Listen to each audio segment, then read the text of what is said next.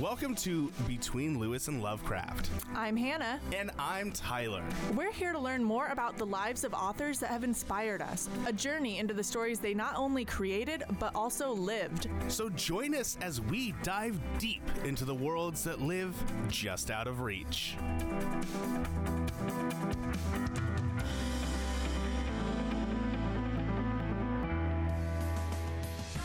Welcome back, sports fans. I'm Tyler Clausen, and welcome to our coverage of one of the greatest scientific fantasy writers of all time, Isaac Asimov, standing at six foot one. I have no idea if that's true or not. He comes into the arena like a giant, crushes his opponents, absolutely dominates the scene.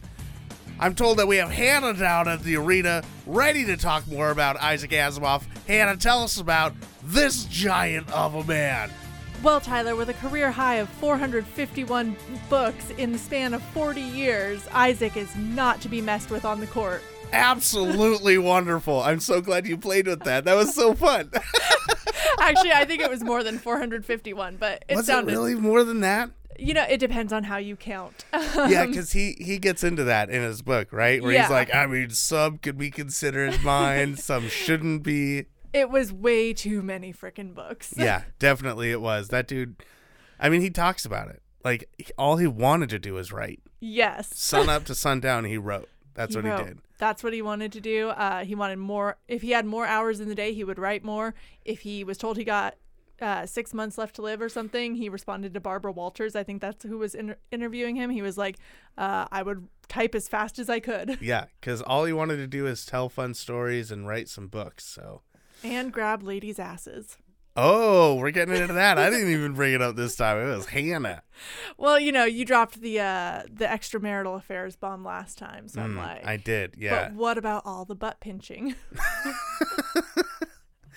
Yeah, there was a there was a point listening to this audiobook where I wasn't sure if maybe he was bisexual because of the way he described all the men in his life. Like he described them in so much detail. You and then he had a lot of man crushes. yeah, but well, but then you look at the relationships he did have and it was like he liked the women. Like Yeah. he liked women. And uh, I think we'll get into this a little bit more later, but there was one particular friend uh, who he described as being like overly touchy feely, and he didn't like it. hmm So I think maybe not bisexual, Sure. or he just wasn't into Alfie. Or that yeah, the one the one guy. Yeah. Um so we're diving back into Isaac Asimov. Where did we leave off? We left off somewhere after he got out of the military. Mhm. Um, and you know, there's so much work to talk about in his life, but I feel like the interesting stuff is, you know, not his uh postdoctorate career or time spent as a biochem Yeah. lecturer. He spent a lot of time as as uh, a lecturer and he, in his words he was like the best one there. Of course, because Because even though he like didn't actually know that much about biochemistry in particular, he I guess was really naturally gifted at lecturing. Um like as part of his PhD research and, and thesis, he had to give a presentation, which was like his first he described it as his first experience with public speaking and he just got up in front of the class and had an hour to like draw mathematical and uh, chemical equations on the blackboard. He had that set up, but when the audience arrived, he was like, just listening, listen to everything I say, and all will be clear. And somehow it worked. He didn't have any butterflies. He just kind of launched right into it. And uh, Professor Dawson, who was like overseeing his PhD stuff, um, said it was the cleanest presentation he had ever heard. And um, from then on, Asimov was like, I can do this public speaking thing. Yeah. And he did it a lot. he did so much of it and it's kind of weird how often people couldn't make their speaking engagements when he showed up to events.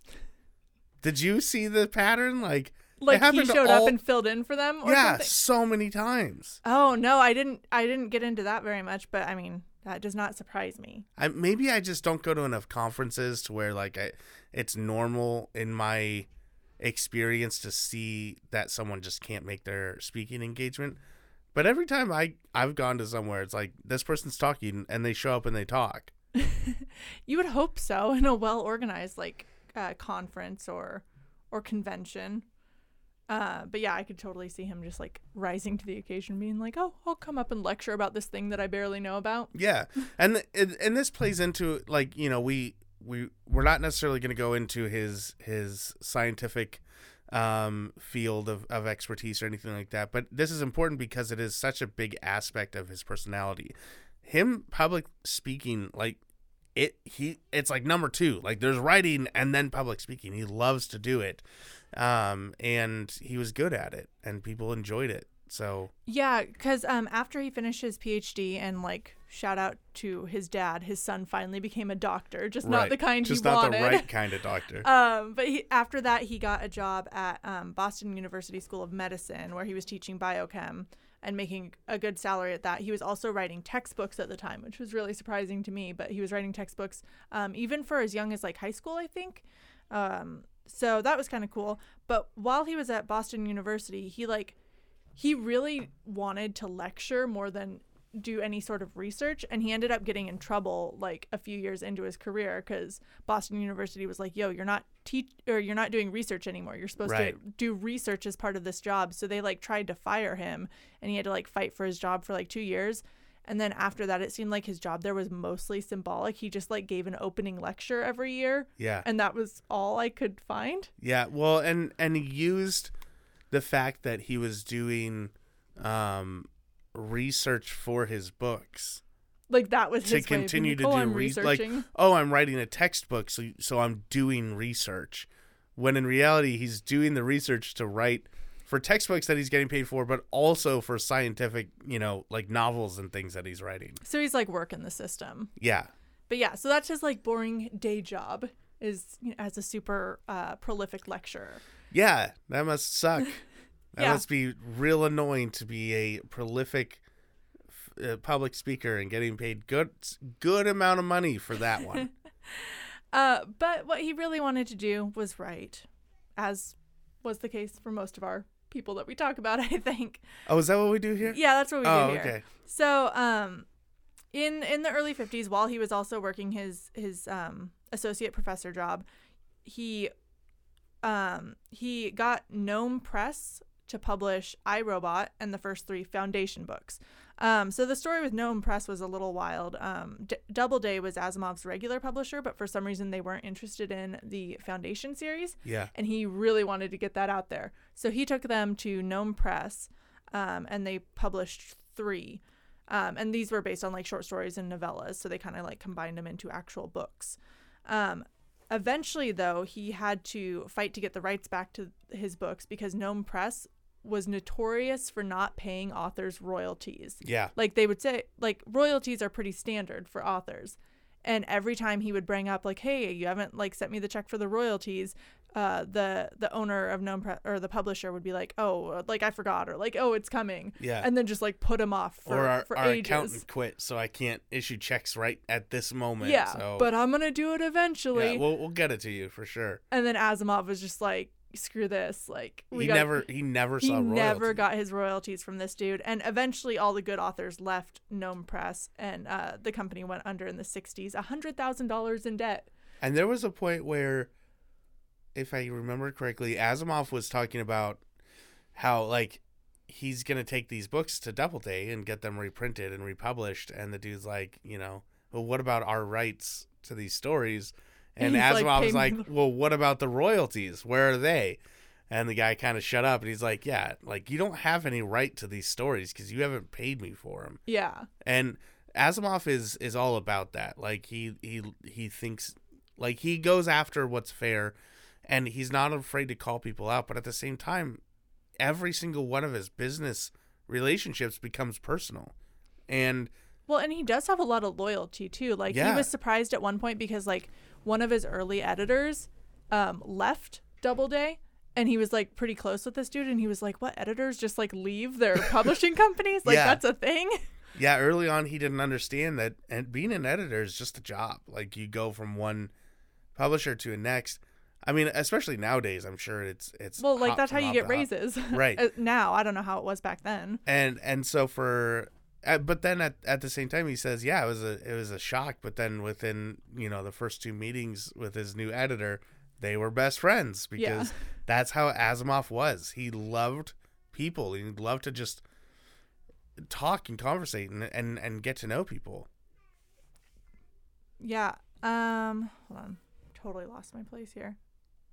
Oh, um, the other thing about Doubleday was like when he got the rights to his books back, um, he mentioned in his memoir that like he even though he didn't get the royalties or anything, he was glad that he went to Gnome Press with them because otherwise the Foundation series would never have happened Right. the way that it did.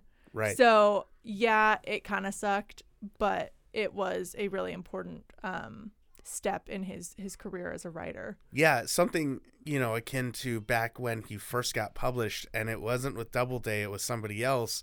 And because it was somebody else, his it, they used his actual name. Oh yeah, uh, before it was John Campbell. So like John Campbell, when he was mentoring him, Mhm. like he got published in another short story magazine first. Right. And used Asimov, whereas John Campbell was like, I like my dudes to have normal white Yeah, English he names. would have changed Asimov's name to something else as a pen name, and so like it, it just shows like there he looks for the good in any situation, um, because a lot of people just be, you know, they'd be jaded off the fact that this company's been stealing money from them.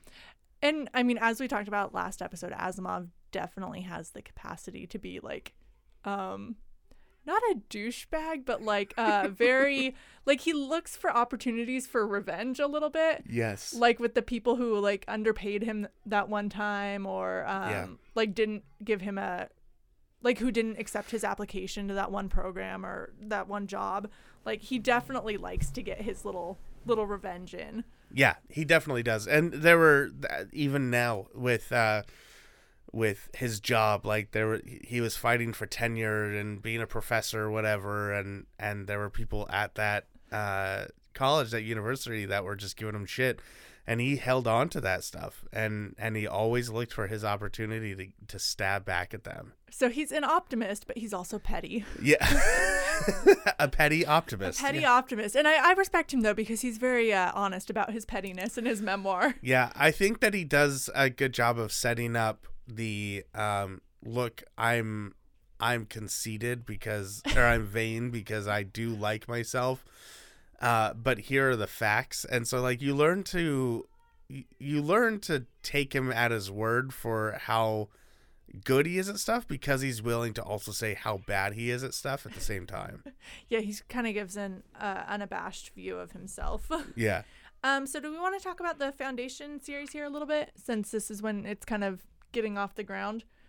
I mean, this is a series that he'll he'll write for the rest of his career. Yeah, basically. absolutely. We we absolutely have to Yeah. talk about Foundation and robots and all the stuff that he he drove in there. Let's do Foundation. let's let's now. separate this the rest of this episode. We got two segments. We've got his scientific or his sci-fi literary work and then all the people he slept with. Thank you. Yeah, that's so These are if you don't care about his writing, you just want the hot gossip on where he stuck his dick. Let's skip to like I don't know. Let's go 20 minutes in and we'll we'll get there. The hot gossip on Isaac Asimov. I think that's a sentence that's never been said before. Um, pretty sure, uh, dude got dude fucks. yeah. I mean, if dude was around now, that would be a sentence that was Yeah. that was uttered back in the '60s. Probably not. Absolutely. So, uh, with the serious stuff first. So, Foundation. Have you read any of those books? No, I haven't. So, uh, from what I gather from reading some some stuffs about this, uh, it's about the decline of a galactic empire after a rule of twelve thousand years. Come at me, nerds, if I'm getting the details a little bit wrong. Um, a scientist has created a new science called psychohistory, which uses mathematical modeling to analyze um, behavioral data of people. So, using this, he's able to predict society's future and sees warfare that will last tens of thousands of years. So, he gathers all the intellectuals together and takes them to a remote place called the Foundation um, to try to like mitigate this impending doom. Um, the series spans thousands of years and is super complex. Um, so yeah, I that's like oh, it also involves um, the mule, which is like a genetically mutated human that pops up and like foils all of the carefully planned uh, science and predictions that this the main character of the Foundation series made. Um, and the mule is like supposed to be evil in this series. So that's what I know about Foundation. Just. Blah. there's there's the word vomit. If you are a fan of the series, tell me everything I got wrong, and I will It's- not be hurt at all. After listening to his uh, audiobook, I definitely want to check out the Foundation series. I know that tons of people love it, and so I, it's definitely worth checking out. I love that it's based off of him going through textbooks and then being like, "What if somebody wrote a textbook in the future about a a whole like society in the future?" I don't know. I don't. I don't know how somebody reads and writes textbooks and goes, "Let's make this exciting." Isaac Asimov does. Um, so yeah, so I mean this this series is huge. Um, in 1966, it actually won a Hugo Award for best all-time series in sci-fi and fantasy, snatching the prize from none other than J.R.R. Tolkien. So yeah, it came down to Tolkien and then and him and then like two other people, right? I don't remember who the other two were. I was just like, they, oh, it was they were big names. Like it, it's a big deal that that he won over all of them, yeah, I couldn't believe he beat Tolkien. So and even he didn't realize that he had beat Tolkien. he was like when he saw who was up for you know up for the grabs on the Hugo Award. He was like, "Well, obviously it's Tolkien. Tolkien is a genius, and his stories are fantastic." And again, this is what I love about Asimov, right? Like, I keep comparing him to Ernest Hemingway because Hemingway read other people's stuff and was like, "This is shit. You're absolute shit." But everyone loved him for some reason, right? But Asimov, he loves other people's works. Like he is a fan of Arthur C. Clarke. He is a fan of Tolkien, and he he loves reading and and enjoying the stories that are created, and he encourages people in that. He doesn't break people down ever. Like I I never at least from his point point of view, right? Maybe there's someone out there who has a story, but from his point of view, he never actively sought to break people down like that at least he liked to make fun of people all the damn time but yeah, but not in like to, a broy way. yeah exactly like a broy way Yeah. uh, did you find who the other two were? no i got distracted talking and so i'm gonna look it up while you say more stuff and then i'll and then you'll interrupt me yeah with with the information that you're finding. this is why people tune in hannah Uh, this is it this is the reason obviously.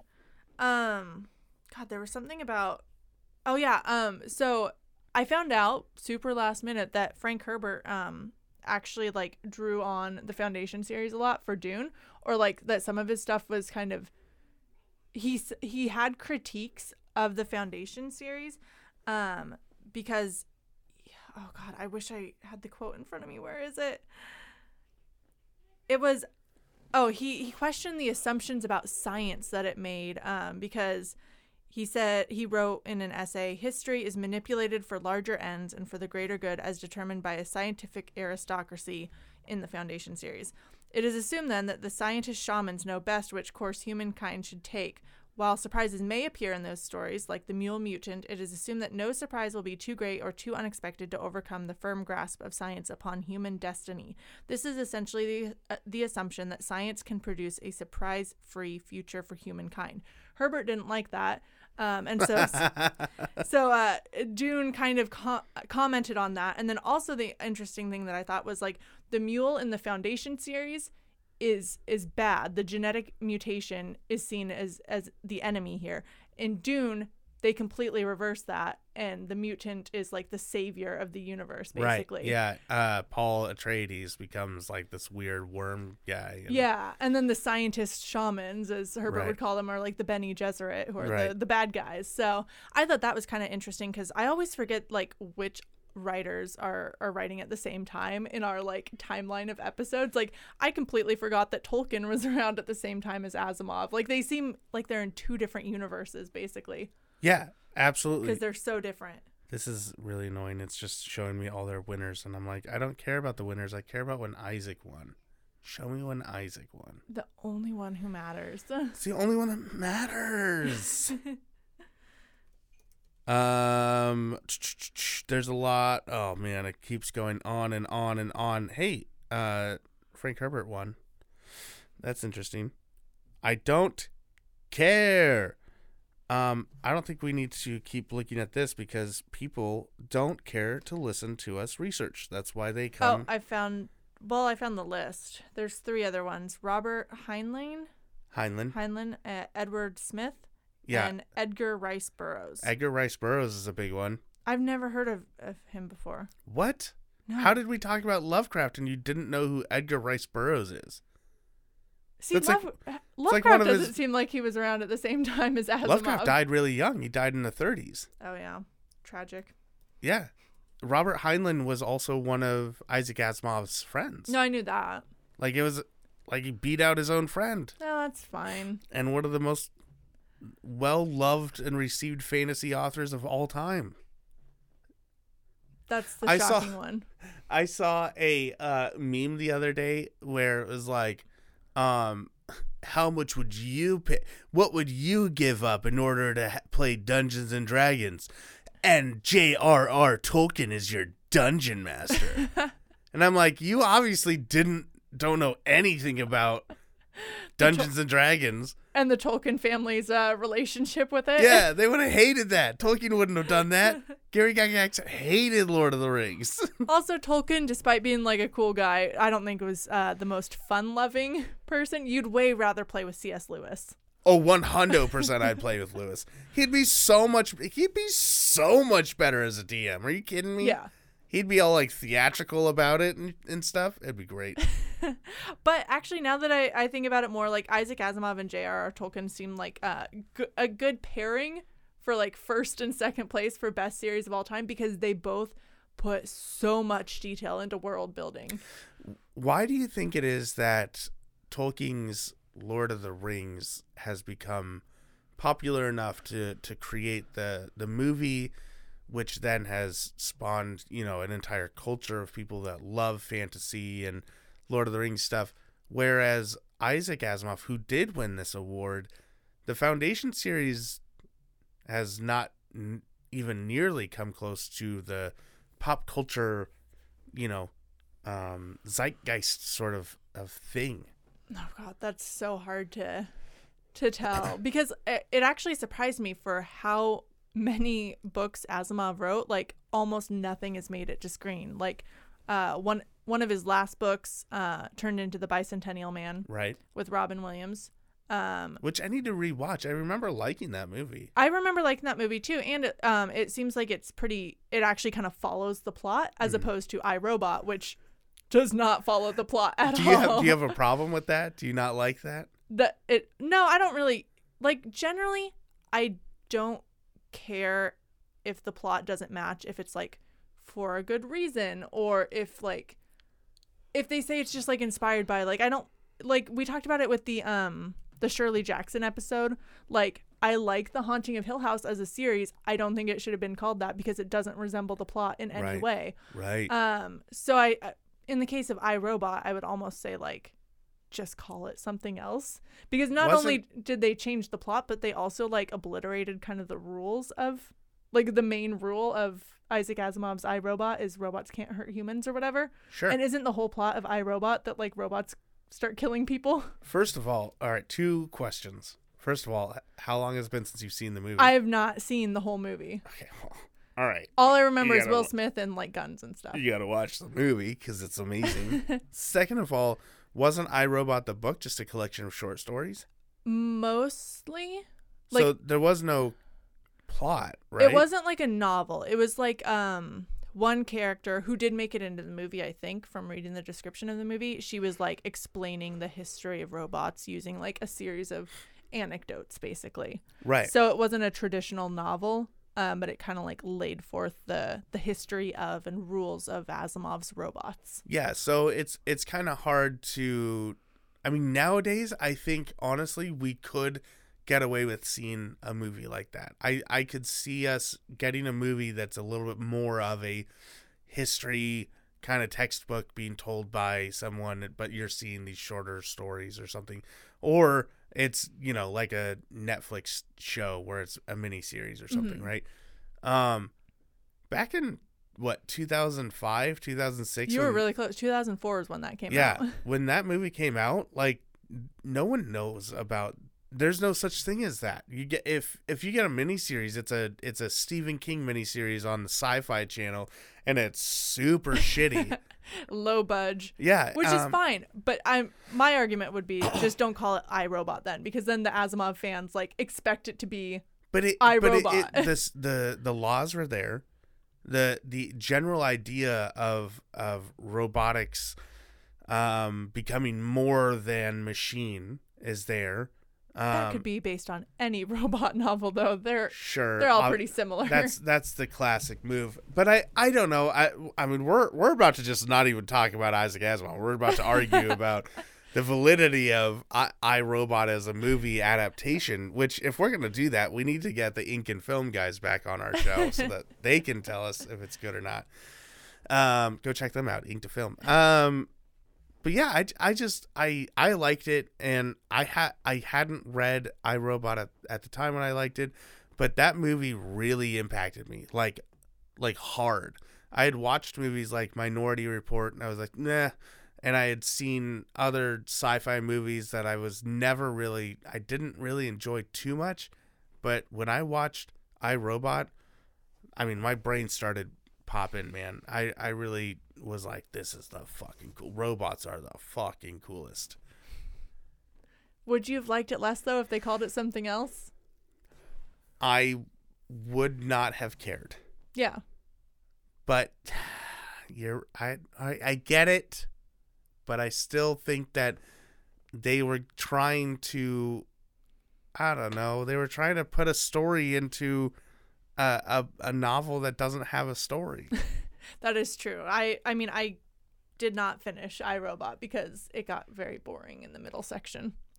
Even after you find out his arm is like metal. No, no, no. I meant the book. Oh. I was gonna say that movie's badass. It's Will Smith at his peak. Uh, I Am Legend was Will Smith at his peak. It's the same Will Smith era. did he also do shirtless pull-ups in iRobot? I guaranteed he did Guaranteed? shirtless pull-ups Okay. in iRobot. Then I'll go back and finish it.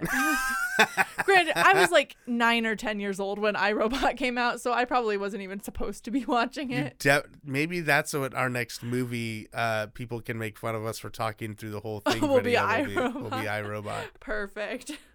The only part I'll shut up for will be when Will he does. Smith doing shirtless If pull-ups. he doesn't do shirtless pull-ups, uh, I don't know what I'll do because I, I feel like I remember that, but now it's ju- it could just be I Am Legend. Oh, actually, no. I remember. Um, this is going off on such a tangent, but We're talking about Will Smith doing pull-ups now. no. When the movie uh, came out, uh, Robin, Isaac Asimov's daughter, like wrote a little like review or something Yeah. for the San Francisco Gate. Um, and actually, I still have it on my computer. She said, To loyal fans of science fiction and Isaac Asimov, the only thing more disconcerting than robots attacking humans, a violation of the author's first law of robotics, is that the camera filming iRobot focused clearly on a buff Will Smith in the shower, but not on the statuesque Bridget Moynahan, as Asimov would have preferred.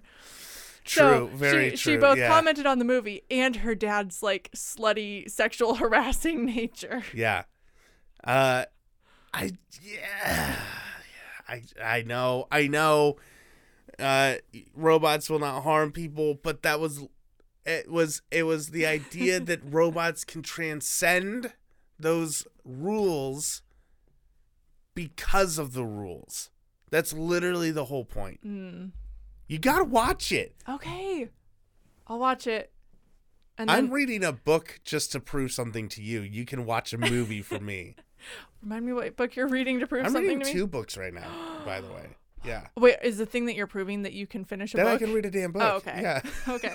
then I guess I can watch a movie. I'm reading um The Shadow on the Edge of Town or The Darkness on the Edge of Town, something like that. Um by Brian Keene. Hmm. It's pretty good so far. Mystery? Uh it's it's a I was told it's like a cosmic horror situation, almost Oh, like. Stephen King sort of sort of. And it it reads really well. It reads better than Stephen King. Oh, I said it. Oh, I know.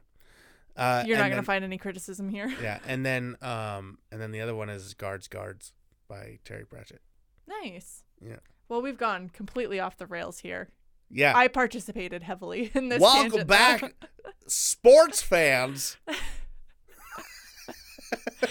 So yeah, we were talking about foundation at some point. Did you have anything else to add to that? I saw that Apple TV is doing a thing. Yeah, I actually um I watched the like little teaser video they put together for that. Um I will probably watch it actually. That's actually what I was getting to, by the way, with my original question of like, why do you think that people are so into it?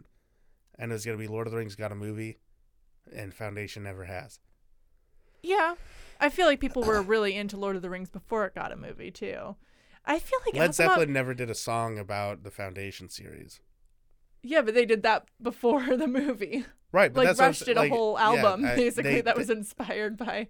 was it a whole album. I, I thought no, it was just like I- three I think it was just three songs. Yeah. which is a lot for one book to get dedicated to it. It was three books. Technically, there's supposed to be one. Whatever, Hannah, you nerd.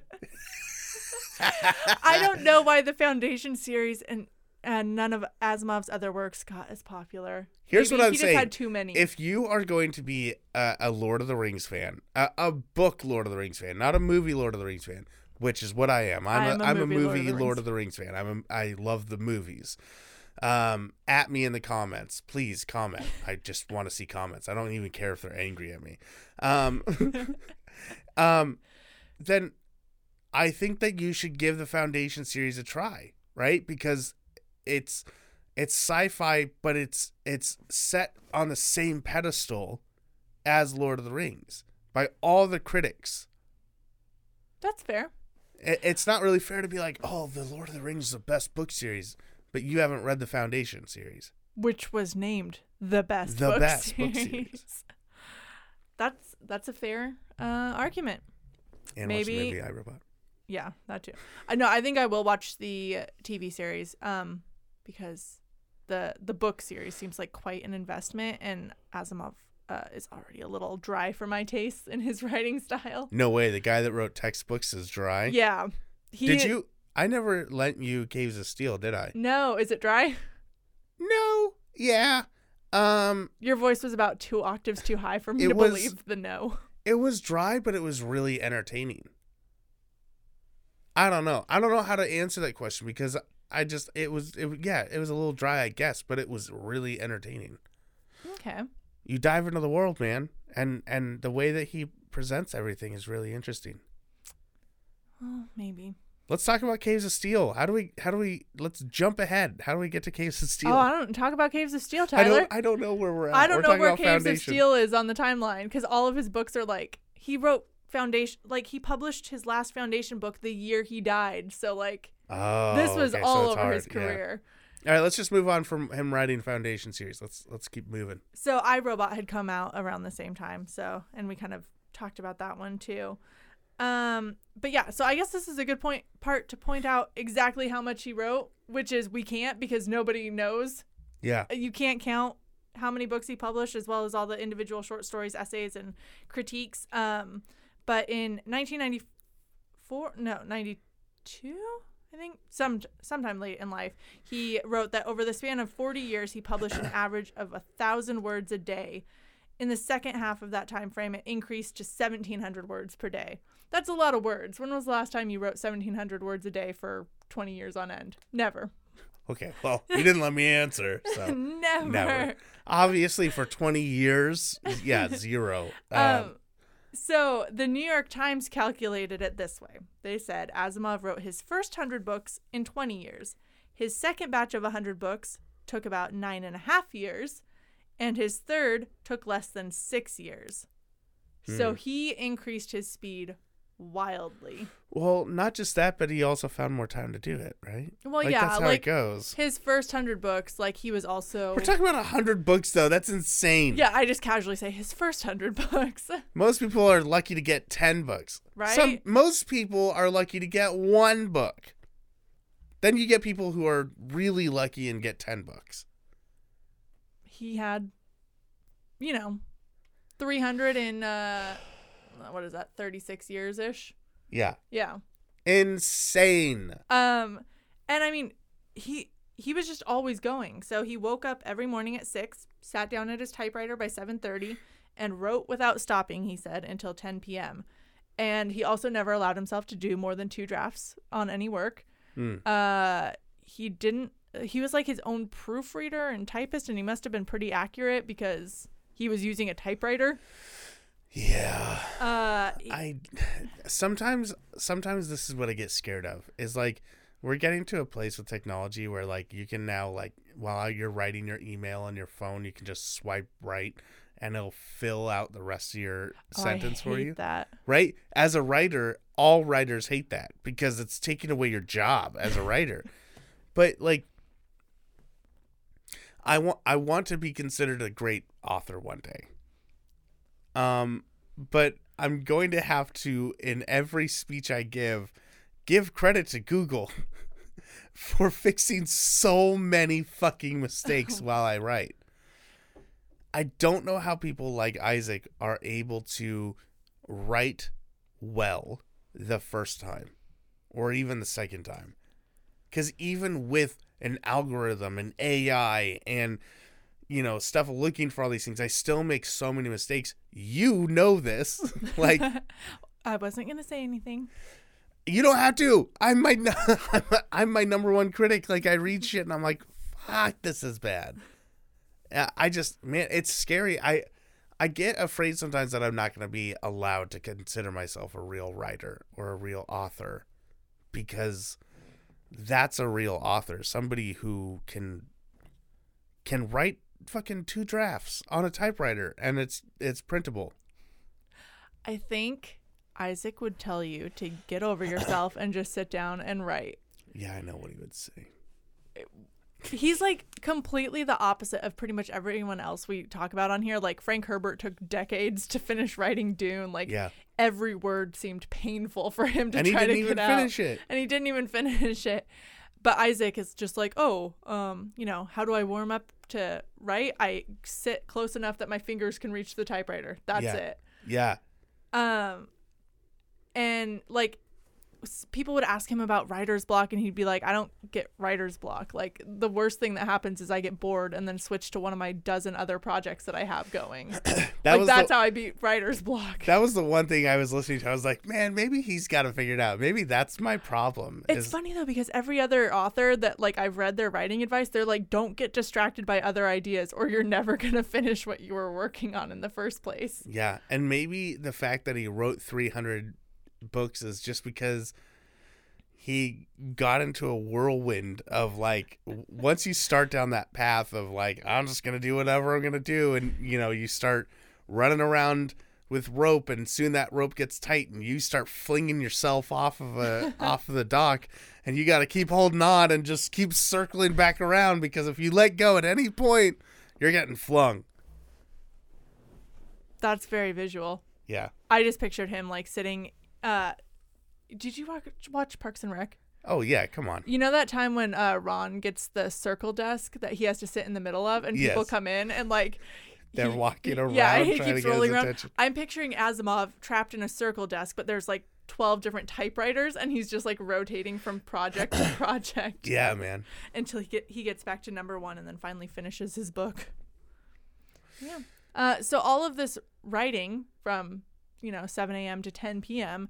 left him little time to be a father or a uh, good husband. So shall we get into some family problems? Heck yeah, let's get into some family problems. Okay, so remember way back in uh, part one when uh, we talked about that lady that he married after six months, Good old Gertrude. Gertrude. Uh, they had a lot of problems, she didn't love him. and he knew that before he married her. And she smoked. And He uh, knew yeah. that before he married her, too. Also, they were both virgins, and apparently the sex sucked. He said later on. Oh, is that what he said? They were both virgins before they got married, and then uh, I guess she was not too impressed with him in the sack. Which is interesting since, like, apparently everybody else was. He got his validation elsewhere. Gertrude. but yeah, the smoking thing was a big one too. Uh, he he found living in a house full of smoke and like ashtrays to be absolutely disgusting. Um, when people started talking early on about possible negative health effects of smoking, what?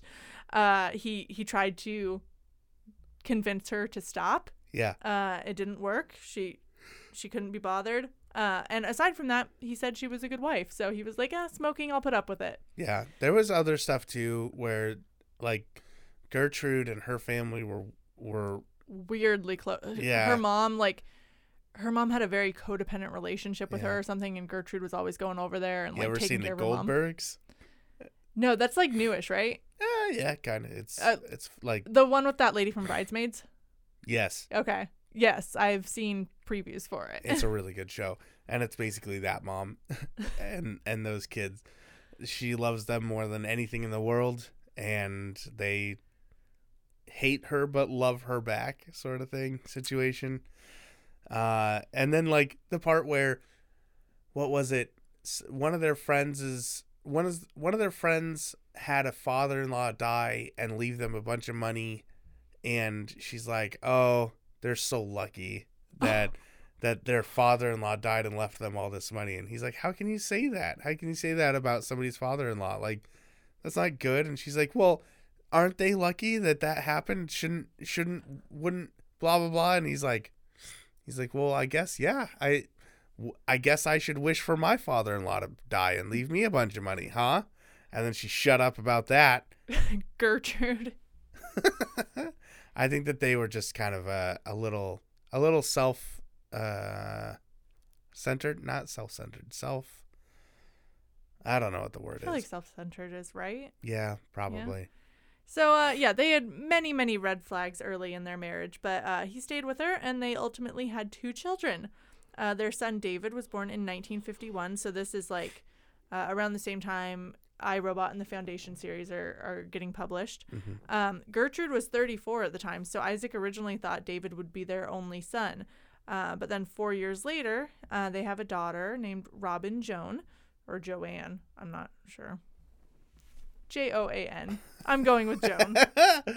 um, Isaac did not like kids, no much like Frank Herbert. yeah um, and since he was incredibly busy with work all the time, he wasn't really close with either of his kids.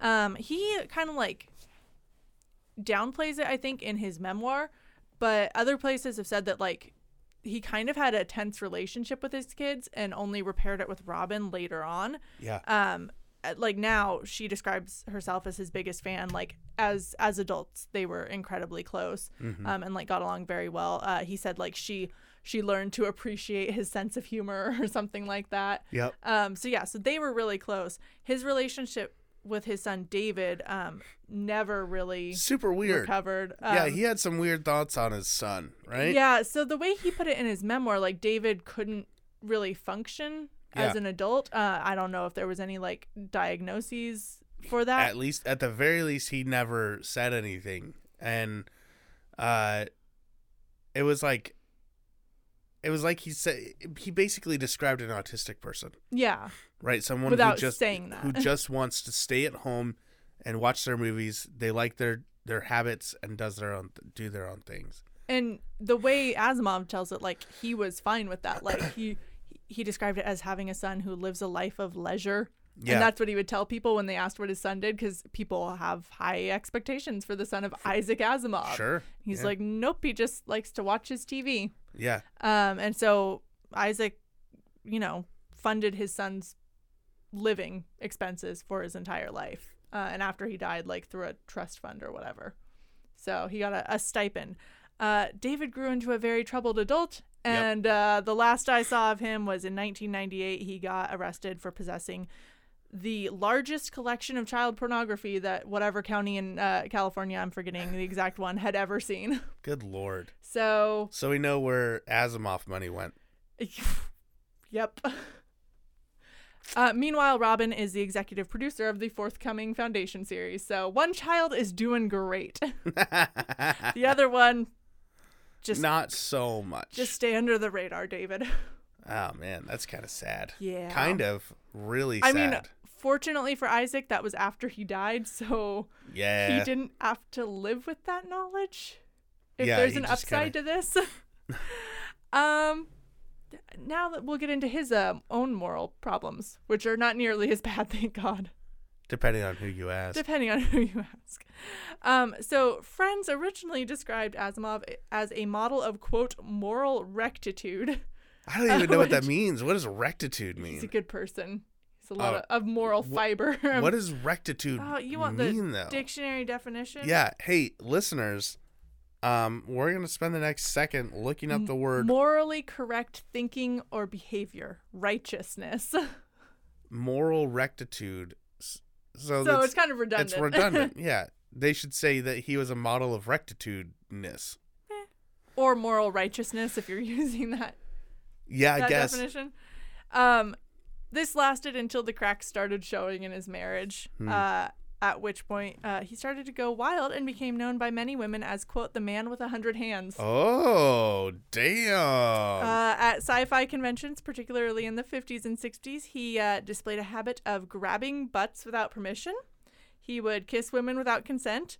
Uh, his his friend Frederick Pohl, um, who whose wife apparently wouldn't let Asimov come over because he creeped her out so much. yeah. Uh, Frederick eventually confronted him about his behavior. So if you're thinking, oh, it's just the 50s and 60s, his friend Fred was like, "This is weird, man. You should stop doing that." Yeah. It's not appropriate.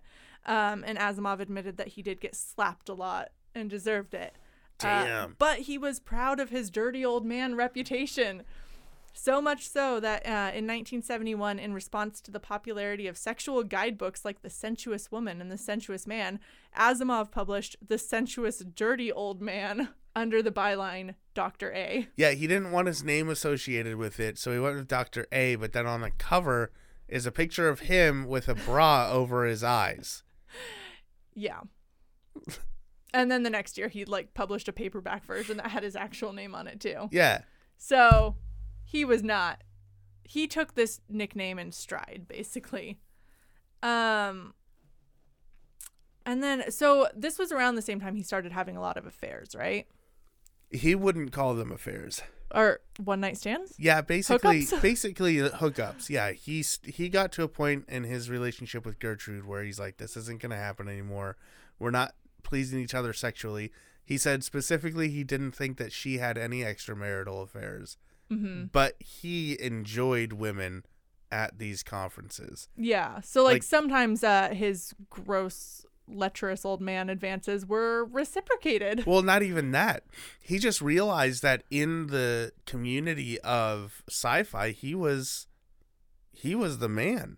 And he didn't even understand like why women found him attractive, but he was like, "Yeah, this is great. Like I they love me because of the books I read, because of or wrote and because of my mind, like people really want to have sex with me and I I'm okay with that. So I'm to go ahead and just I'm just to go ahead and do that then now is what I'm to do is that. I'm to do the sex with the young women that come up to me at this conference and they they want to have sex with me. I'm going to I'm to say yes to that one. I think that's the perfect internal monologue of any like not attractive nerd dude who's suddenly getting a lot of female attention. Yeah. They want to do the sex with me. They I'm wanna- do that. they they they see my brain and go, "I want that sex on me." I'm going to let them let me do that to them. Even they're seeing beyond uh, his gross sideburns and like Was it gross back then though or was it dope as shit? uh, you know the jury's out on that one. I Let's, could straight up pull You- off some Asimov sideburns. If I let this grow out and I just shave my what I consider a mustache, what most people would not consider a mustache, and my and my chin hair here, I could probably do a full on I think you could. Halloween 2021. here we come. Should I be Isaac fat Isaac Asimov? Uh, we don't use the F word, but also Isaac Asimov also had weight problems at one point too. So you, he says he did, but what show me a picture of overweight Asimov. I don't know, but he said at one point like he had to like seriously diet and then got back down to like 160 or something, which makes me seriously question your six foot one reference early on. Because if he was 160 at six foot one, that would be pretty skinny. Yeah, I don't. I was. I was. I literally just picked a number. I, I didn't like, know wait. whether he was six one or five five. I couldn't tell As you. soon as you said that, I was like, was Isaac Asimov really fat? What, uh, so my question is that I wanted to ask about this part is so I know you have a boyfriend, and I and I'm I'm not I'm not trying to get anything salacious Would I here. have done it with Isaac Asimov? No. N- well, that's kind of the question, but no. Let's let's just say, like, is there something about men who are not, who don't look like Thor, but they're smart? is there something attractive for women there? Like, do you- do you? Again, I know you have a boyfriend. I'm not Oh, trying to be like Hannah. Uh, who you would you fuck Asimov? I'm just asking, like, would you find someone like that attractive as a woman? I mean, obviously, not everyone looks like Thor. So, Right. at some point, yes. I mean, there's a lot to be said for a good sense of humor, which, uh, you know, when Isaac wasn't being outright pervy, he, I think he did have a good sense of humor. He was a Yeah. good conversationalist by all accounts. Yeah. Um, so yes, that does go a long way. Yeah. Um, But what kind of person do you have to be to approach someone and say, "Let's go fuck in the bathroom" because you wrote a book? I yeah, I can't comment on that because that blows my mind. Like it would never occur to me to like be at a sci-fi convention and be like, "Oh, that author over there is really hot. I'm going to try to get him to go go back to my hotel afterwards." Like he wrote a Star Wars I book. Let's go fuck. Yeah, right. I am not the person to ask for input on that because I'm not really like a celebrity person or like a Right. Like yes, I like them. I like the things that they make. I have no like fantasies beyond And that. and I want to be clear. I'm not judging people for doing this. Yeah, like even fine. a little bit. If that's what you want to do, that's fine. I just don't understand that mindset. So if we have listeners who have gone after pursued someone because they're a not celeb- celebrity. I specifically don't want celebrity gossip. I don't give a shit about that. But like they're like an author or someone who like has written something and and that's caused you to go I want that inside of me or I want to do that. I want to hear that story. I don't want a graphic story. I'm not trying to I don't need to read that on the air. but I want I want to hear these stories. I want to know that mindset. So if you are a listener who has pursued someone like an Isaac Asimov, please write in and tell us why and like tell us the story. I want to know. yeah, there. I'm sure people have great stories uh, from things like this, and and you know, uh, for the single listeners out there, maybe include some some details of how you make that happen for them, Yeah. because I can't even imagine that part. It's like, do you just go up and say, "Yo, I really like your books. Want to fuck?" Right. Like, what's what's your segue into this? Please write us a textbook on it. I'll let you no. That doesn't work. I was I'm trying to I'm trying to think of a good pickup line that that a woman would say to an author. like ah, you really God. you really know how to I got nothing. I'm trying so hard here. Something like your one book I'd like to finish. Oh damn. Yeah, you're you can finish your book inside me. Gross. yeah, it is. It's gross. Did we put a like disclaimer at the beginning of this episode? Not safe for children. Don't listen to this. I'm pretty sure we have an E on our podcast, so I'm okay with it. Perfect. Yeah. So yeah, so uh, he's he's getting around in the 50s and 60s, like so many people. Yeah. Um, and then uh, so the the thing that I alluded to earlier was like with the harassment thing. Like one thing that finally kind of made him aware of his behavior towards women and that it might not be super appropriate. Um, was his friend sci-fi author Alfred Bester's habit of greeting him with a bear hug and a kiss on the cheek. Right. Um, and if Asimov happened to have his back to him, Bester didn't hesitate to goose him, he said, which I had to look up what that was because I didn't know what it Uh oh. was. Uh oh. Do I need to explain it? Or can I don't know what goosing someone is. So Oh, uh, okay. I I had never even like it wasn't called this. It was on some sh- sitcom.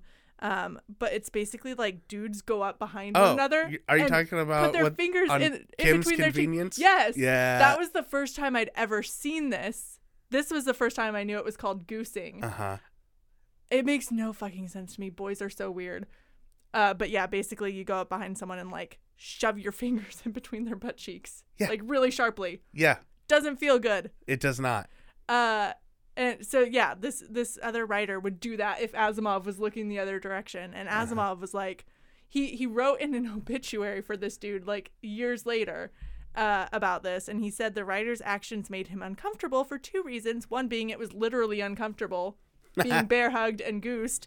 Uh, but it also made him realize that just like he approached Alfie, this writer, warily, he thought maybe young women at conferences and conventions were approaching him that way, expecting him to like attack them. And he was like, yeah. oh, like, Yeah. was this wrong? yes, Asimov, it was wrong. Man, I, I I would I would hope that maybe this Alfie guy was doing that on purpose. And he wrote that Asimov wrote something to that effect. He was like, "Was Alfie trying to like make me see the error of my ways?" And then he was like, "Nah, I think that's just how he was." Oh, okay. but I mean, in a way, he did make him see the error of his ways. I don't know if he actually changed his behavior after that, but at least he At the very like a, least, he thought about he it. He thought about it. He realized that maybe the ladies weren't into it. All right, we got a lot to get through, and we are very we're oh, man. Okay, Oh, we're so let's getting let's there. let's jump let's jump ahead a little bit. Well, we got to talk about Janet. Well, yes, and, and that that's part of the conventions, right? Yeah. So at in in 1956, he met um, Janet Jeppson, who was a psychiatrist and a fan of his writing. She um, actually handed him a book to sign in line. He didn't remember this this initial meeting very much until later on. Yeah. Uh, but she handed him a book. He asked about what field she worked in, and when she said psychiatrist, he said, "Good, let's get on the couch together." Classic Asimov. Classic. so she He's left. he's all like, "Here's my number. Call me, maybe." yeah. So she, Janet leaves, Get it, thinking Jepsen. You don't get it, do you? Carly Rae Jepsen. Yeah. Oh my god, that was that was good. Ha! That went over my head. So the other Jepsen, Carly Rae's grandma, yeah. leaves leaves the convention thinking this Asimov guy who she's idolized is a total pill. Three years later, they're both at a banquet for the Mystery Writers of America, and a mutual friend introduces them, and they hit it off because this time he's not being such a dick. Uh, their friendship continued by correspondence over the next decade. Uh, and when he and Gertrude split, yeah, basically, they're writing letters to each other saying, You up? DTF? no? when uh, Asimov and Gertrude split in 1970, then uh, Janet helped him find an apartment in New York, not far from hers. They started dating, and when the divorce was finalized in 1973, they got married two weeks later. Yeah, they spent some time though. There was there was an awkward period where he lived with her. Oh, before he got his apartment? Uh, no, he got his apartment, but he didn't like being alone. Oh. So he lived with her, and then he'd go to his apartment to write during the day while she was at work. Oh. And then he would go back to her place at night and just stay the night with her. He really loved Janet. Yeah. Like, he writes at length in his Despite the fact that he slept with many women even after he married Janet, he loved her he very kept much. sleeping around after that? Fuck yeah, dude. Ah, what a jerk. That it was just who he was. He just liked women. He liked girls and he wanted to sleep with them. I don't think that's an acceptable. That's just who he was. Janet's too good for him. He, there was at one point there was a there's a story where he was with a girl at a convention. I, I don't think they were married yet. He was with a girl at a convention. They were kind of hitting it off a little bit. Um, but I don't even think it was anything romantic. And he invited her up to his room and they were just kind of talking about stuff. And he heard Janet coming up the hallway and he knew she, you know, he knew she was going to come in the door. So he waited till she was close enough. Then he pushed the girl up against the wall close to the door and then started making out with her right as Janet walked in. Like just to fuck with Janet. Wow. So like it I if they if he wasn't fucking other women, I didn't I th- I thought that was pretty I thought they had a pretty open relationship. At least on his end. Yeah, it didn't. He did not make it seem like it was on Janet's end, and like for the whole time that they were writing letters to each other, she never got married or anything. Right. Right. So I I don't know. I don't know. I thought that it was I thought that he had talked about other women while he was married to Janet still. Well, they were ahead of their time then with the open relationship thing. Yeah. It's the 60s. it was the '60s. Um, Wow. yeah. Late 60s. Yeah. Well, '70s when they got married. That's yeah, Yeah. I wasn't sure. Yeah. Um, but I mean, everything I saw indicated that they were very happy in their marriage to each other. Yeah. Uh, Janet wrote sci-fi novels for children. They wrote one book together that I think was about like how to get published or something. Um, Sure. yeah, they they wrote something together. Um, so they were like And and way he- more compatible than he and Gertrude. he liked were. her work and he did nothing to help her get published. Specifically so that when people started saying, you know, she's only getting published because she's married to Isaac, he could say, "Nope, Nope. I actively didn't do anything for her." That's the only time that sounds nice. Which again, I actively did not help my wife. Again, outside of sleeping with other women, he he has morals and he he sticks to his guns on that shit. I like the preface. Outside of sleeping Outside with of putting it in other girls. It's just it's so weird. He's not even good looking. But he How does about- he get around so much? That's what I want to know. Ladies, Ugh. write in. Let us know who your Isaac Asimov is. um, so now we're winding down. Uh, in, in his later career, um, he he had some involvement. He lent his name to Isaac Asimov's science fiction magazine. So it was like he was getting into the world that brought him into writing, Yep. basically. Um, and he wrote an editorial for each issue. Um, but that same year was the beginning of his his health problems. He had a, a heart attack. Um, and I think that kind of stemmed from those earlier health problems that he had talked about with like needing to lose a lot of weight. Um, Yeah. at some point. Um, so I that didn't really slow him down production wise. He kept churning out tons and tons of books. Um, at one point, uh, former Beatle Paul McCartney approached him with like an idea for a movie musical, uh, where like a band finds out they're being impersonated by extraterrestrials or something. What? Uh, Asimov initially was like, "Oh yeah, I'll do this," and then uh, he like came up with a slightly different concept and like rewrote all of Paul's dialogue, and Paul was like, "I don't like this anymore." I don't like it. Yep. So then they Nailed they it. parted ways. Could you have? Could you imagine a Beatles Asimov musical? Musical? No. Well, yes, because Asimov loved writing music. He didn't like uh like rock and roll though. No, but he liked music. He was good at limericks. He was good at writing musicals. So I could see him writing. Oh, I feel like it would have been so cheesy, but like delightfully so. I'm an alien.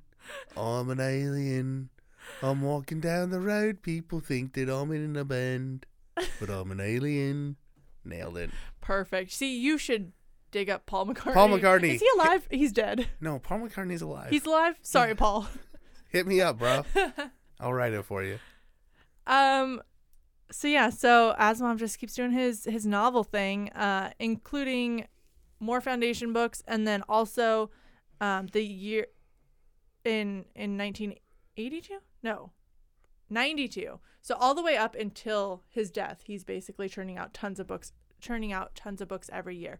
Um, 1983 was when his health really took a downturn because he underwent triple bypass surgery.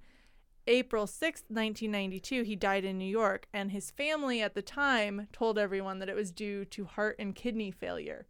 It wasn't until uh, 10 years later that the truth came out um, that during his heart surgery, he got a blood transfusion that was infected with HIV. His doctors at the time told his family and him um, that basically, if he publicized it, he could risk like an enormous backlash from the, the anti AIDS fear Damn. back then. So he kept it a secret, and even after he died, his family kept it a secret until 10 years later when Janet and Robin agreed that it was time for the truth to be made public. Jeez, that's nuts. 10 years, everybody thought he died from one thing. When he he he him and Freddie Mercury, they got taken from us way too early. Way too early. So yeah, it, Freddie Mercury was around the same time too, though, right? probably there was an there was like an athlete or something that like got um diagnosed with HIV like the same year as Asimov and went public with it and he did face the backlash. Uh huh. Uh, so I guess that was very much a thing in the 90s. Ninety one, 91 was when Freddie Mercury died. November twenty fourth, nineteen ninety one. So, So, le- like- not even a year later, Asimov's gone too. So yeah, That's weird though. It's weird that he would. I'm surprised What- that he kept it a secret. Yeah. What would what? I don't. I don't. I don't know anything about the era as far as what the a anti-AIDS prejudice was. Well, the 80s was like the high of that, right? Did they yeah, know the- more the by the 80s, 90s? guess. I feel like they did. I feel like in the early '90s, things started to kind of come out of the closet a little bit more. That was a joke. Sorry, I couldn't help it. But things started to come out a little bit more, so people weren't as afraid of it, and you know, learning how to get around it. Abstinence. It's the only way. Abstaining from blood transfusions when you're getting heart surgery.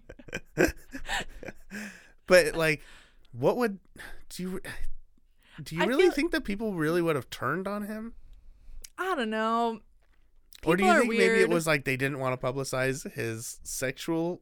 Uh, well, yeah, maybe because he was such a skank, like They would have automatically been like, "Oh, he got it from that, Yeah. not from the blood transfusion." the doctors could have been like, no, it was a, a blood transfusion, and people would have been like, right. Yeah, uh huh, sure. It wasn't his blood transfusion, a dick. Ladies can have AIDS too, Tyler. yeah, I know. That's what I'm saying. Was- He got it from the Oh, ladies. his okay. His dick is the blood transfusion. Yeah, gross. but yeah, I don't I don't understand it because I I just don't think that way. Like if I found out now that one of my favorite authors had AIDS, I wouldn't be like, "Oh, I'm not going to buy their books anymore. I might catch the No, AIDS." but or- we're we're in a completely different uh, scare at this point, right? There was the satanic panic, the the AIDS. anti-AIDS. Now we're in the coronavirus panic. no, we're in the we're in the cancel culture. You know, like we're we're in a phase now where if you if you don't have the exact right ideas of stuff, then people aren't going to read your shit, right? Like, Yeah, so this is probably the same thing, yeah, just it- the it 90s is. version, Uh, and I mean, th- which I can't relate to because I will buy. If if I want to read a book, I'm gonna read a book. Yeah, I, I've been a Lovecraft fan for long enough that I can, I can compartmentalize an author and their story and their beliefs. I am surprised though that like with all of uh, Asimov's other firm beliefs and like staying true to himself that he would listen to the doctors in that case. Yeah, Because like in don't so many, know. uh, it's like so weird. when people would tell him he wasn't Jewish enough or whatever, like he would fire back like very, uh, very verbosely and, and passionately. So I'm surprised that he let his medical or his like health troubles go lied about basically. maybe he was just tired. You know, maybe at that point in his life, he's already had triple bypass surgery. He's got HIV. He's written 400 books. Like, maybe he's just tired. And he's like, you know, yeah, that's fine. Let's just not tell people. not tired enough to stop writing because uh yeah his he kept he wrote at least two novels in his last year of life Really? and he died in april or well he published at least two right. yeah foundation and uh the one that became became the bicentennial man both came out in 92 which is a bicentennial man again uh, I, I remember it being a great movie so i maybe i need to go back and read that. Yeah. He didn't he didn't live long enough to see the movie sadly. Do you think he would have liked it? I don't know. He definitely would have told us if he didn't. Yeah he would have wrote a scathing critique of it. Actually it probably would have been scathing because he hates crit- critics who are scathing fuck them scathing critics scathers scathers is that a word it I should don't know, be it should be Yeah. I, i'm pretty sure that's what uh, the fans of byron scavies calls their calls themselves The the scathers scathers Welcome back, Scathers. we need to have Byron Scavies on our podcast. Do we really? Correspondence. You need to Do interview we? Byron Scavies. Maybe we can arrange that. Scathers, send us your questions. Yeah, Scathers. If you want, if you want questions to Byron Scavies, Hannah's gonna, she's gonna do her journalistic uh, Diligence. diligence and really nail this guy. I feel like uh, our listeners have no idea what you're talking about, so Go look up Radio Midnight. best name ever. It's the best show ever. The best show ever. I mean, ours is Ever. obviously the best, Thank but you. Radio Midnight podcast, both episodes. There's gonna be more coming. You know, there's gonna, with all the alien shit that's coming out. You think Byron's not gonna cover that shit? Come on, Byron's on top of it. So, do we have any final thoughts on on Mr. Asimov before Byron takes over? Um, man, I don't know. I I liked Caves of Steel and um this this the one that came after that, something in the sun. Um, I'm interested to read the Foundation series. I thoroughly enjoyed listening to his autobiography, his memoir, uh, even though it was way too fucking long. So long. I don't know why I wasn't scared off by the 24 hour audiobook. 24 hours. It's insane. And it's not in chronological order, which He jumps around like I do. It's dumb. it's good if you're reading it for entertainment purposes or like to learn more about your favorite author, but it's really hard when you're trying to put together a timeline. yeah. So, um, I like his writing style. I think he's an interesting guy. I would like to read more of his sci-fi books. Uh, I'll definitely probably go after the Foundation series as as something else that I want to read. I'm I'm conflicted about a lot of his personal views on stuff. I, I like there's a there's a moment where he really started to um push for equality for a lot of people, uh, especially during the 60s and and 70s and he called other authors and writers out for being anti-black, right? Like straight up he wrote that in a in a newsletter at one point and was like, "Yeah, this author's anti-black." And that guy's like, "You can't say that about me." And he's like, "Why? It's true. You are though." And the guy's like, "Yeah, but you can't say that." uh and but then at the same time like at least from what I've read, I haven't seen any a lot of that come through in his writing. And that's interesting to me that you can hold personal beliefs and then they don't touch your creative um, work at all. Because to me it's it's such an important part of my creative work. It's me working through my beliefs and my understandings of, of the world. That's why I write. But that's obviously not why he wrote. He wrote because he liked to write stories. Right? So I, I don't know. It's it's weird. It's a really weird situation that I find myself in with Isaac Asimov. Yeah.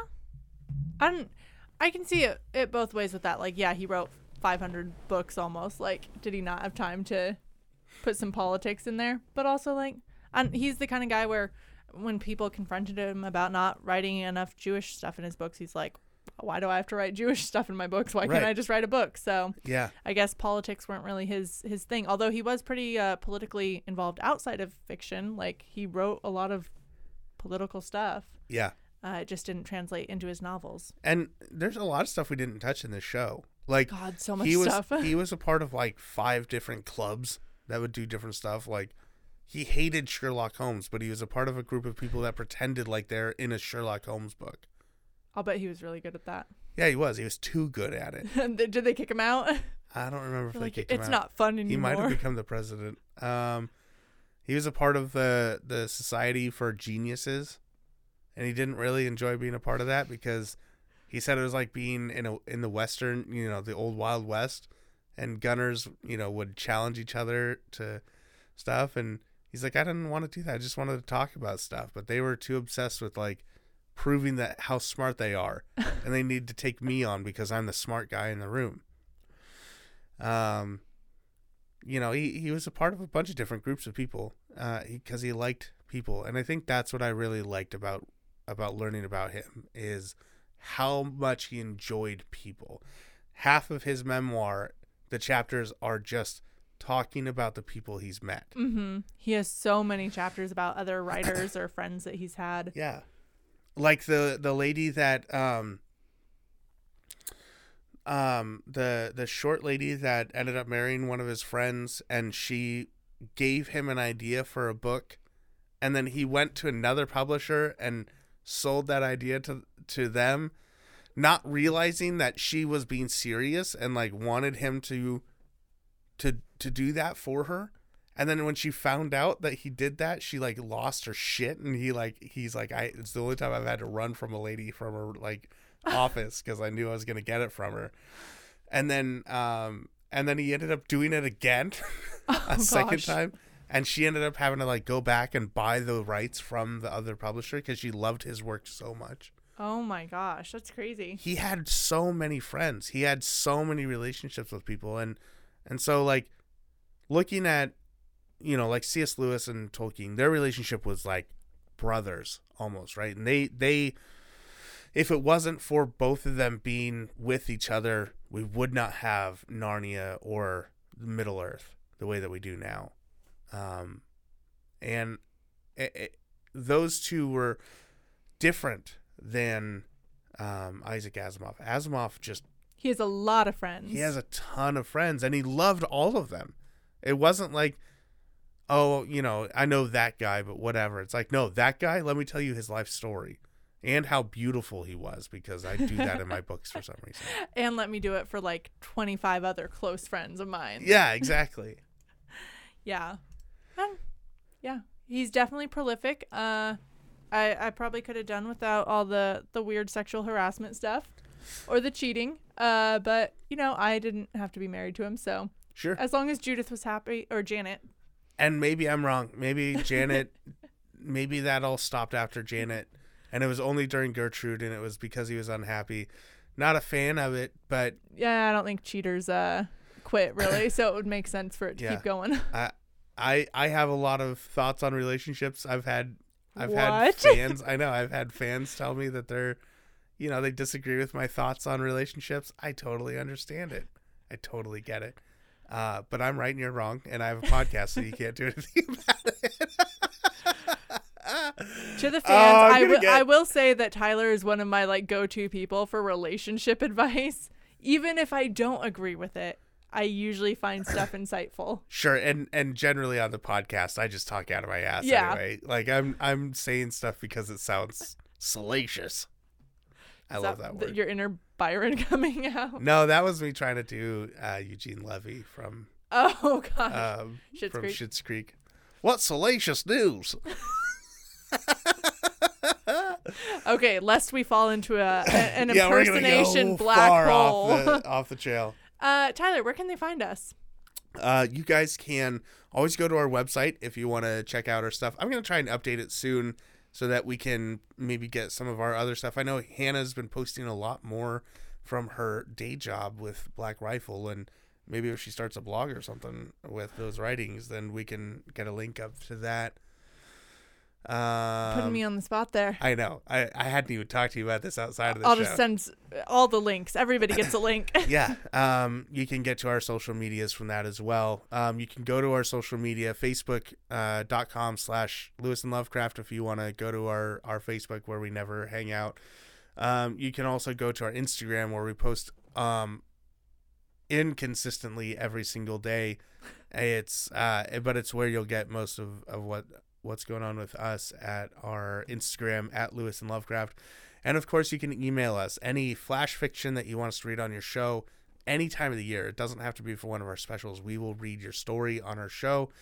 Um, if you want to tell us uh, you, a review of a book that you've read, we want to hear it. If you have your thoughts on an author that we've talked about, we want to hear it. If you have fucked an author, we want to know about we it really want to hear that. um, please write to us. We will. We don't get enough emails, and we don't have enough um, people talking back at us. And you know what? If you don't talk back at me, I'm gonna think I'm important enough to keep talking, and nobody needs that. But if you talk back at him, he's also going to think he's important enough to keep talking. Shh! Don't tell him that, Hannah. Um, as always, we want to thank Jake Bassen for our awesome intro music. You can find him at soundcloud.com slash Jake Bassen, B as in boy, A S S E N. Make sure you subscribe to our show so you can see all of the stuff we release, like these deep dives, as well as correspondence episodes. And a couple times a year, we do our flash fiction episodes. If you haven't checked out our latest, produced by Hannah herself, the wonderful, wonderful producer of flash fiction, go check out our last episode, science flash fiction, sci-fi flash fiction. It was a good one. It was a very uh, good one. We this was quite possibly our best round of Wait, submissions they yet. were the. That's the same story. I know. I'm still freaking out. Um, I was texting Allie Fitzgerald, our, our friend, like at the same time she was listening to it. Yeah. And so she like texted me at one point. She's like, "Oh, like this voice worked really well for your story." And then like five minutes later, she texts me, "Wait, that was the ending of your boyfriend, or that was this alternate viewpoint of your boyfriend's story." And it was like getting to relive the excitement all over again. Yeah, I was yeah, like, it "That was was exactly what Tyler did." um, and uh, rate and review us, especially on Apple Podcasts if you can. Um, we we love to see new reviews. I think we got a couple new ones, Oh, did we? or oh, or were those old ones, or were The ones I posted? different platform? Yeah, that's Podchaser. Rate and review us on Podchaser too. Yeah, we got three reviews on Podchaser. I loved the review where they simply said, I want my sticker. Super perfect. Keeping Uh, it honest. email us and we will we will email us with your info. We will get that sticker to you, my guy. Uh, very happy to send stickers to people who leave reviews for us on iTunes and Podchaser. we are not above bribery. Not at all. Go to Patreon, support us there. Uh, it's the second best way to support us. You can give us money, we can pay for our website, and, you know, just a little idea, some merchandise maybe one. Because God knows I have so many ideas and things I want to do with it, but it takes money to do stuff like that. And right now, we only have the two patrons who are paying for our website. Thank you, patrons. Yeah. Are, are we going to say their name every time, or Thanks, Devani and Gage. I, I didn't know if we wanted to like every single time. I'm happy saying their name. I I, I love will- saying their names. yeah, Avani. And Gage. You're the best. Okay, well now it's getting creepy. So uh, we're gonna wrap this up. Gage. Y'all, the best way to support us is to tell a friend about our show. Make sure you tell a friend, Davani. Go ahead and tell a friend, Gage. Huh? you guys are paying us. Everybody else, pay us by telling a friend. Yeah. Make sure you go tell friends. It's the best way to support us. We don't pay for well, we do pay for advertising on Facebook sometimes, or on Instagram. But uh, the best way to try and get the word out is to tell people. It's the best way to do it. Tell them all the fun facts you learned about Isaac Asimov and his sideburns and penchant for grabbing butts. Who are we talking about next? We don't know, so let's just so there's sign no off. there's here. no spoiler. no, we've gotten a little bit behind in the schedule. yeah, we've got a, uh, no way. Six months into our plan, things kind of went awry. It's five months longer than I expected it to last. Yeah. So um, We'll circle back next week or two weeks from now. when we know, you'll know. Well, that's not true. When we know, two weeks later, you'll know.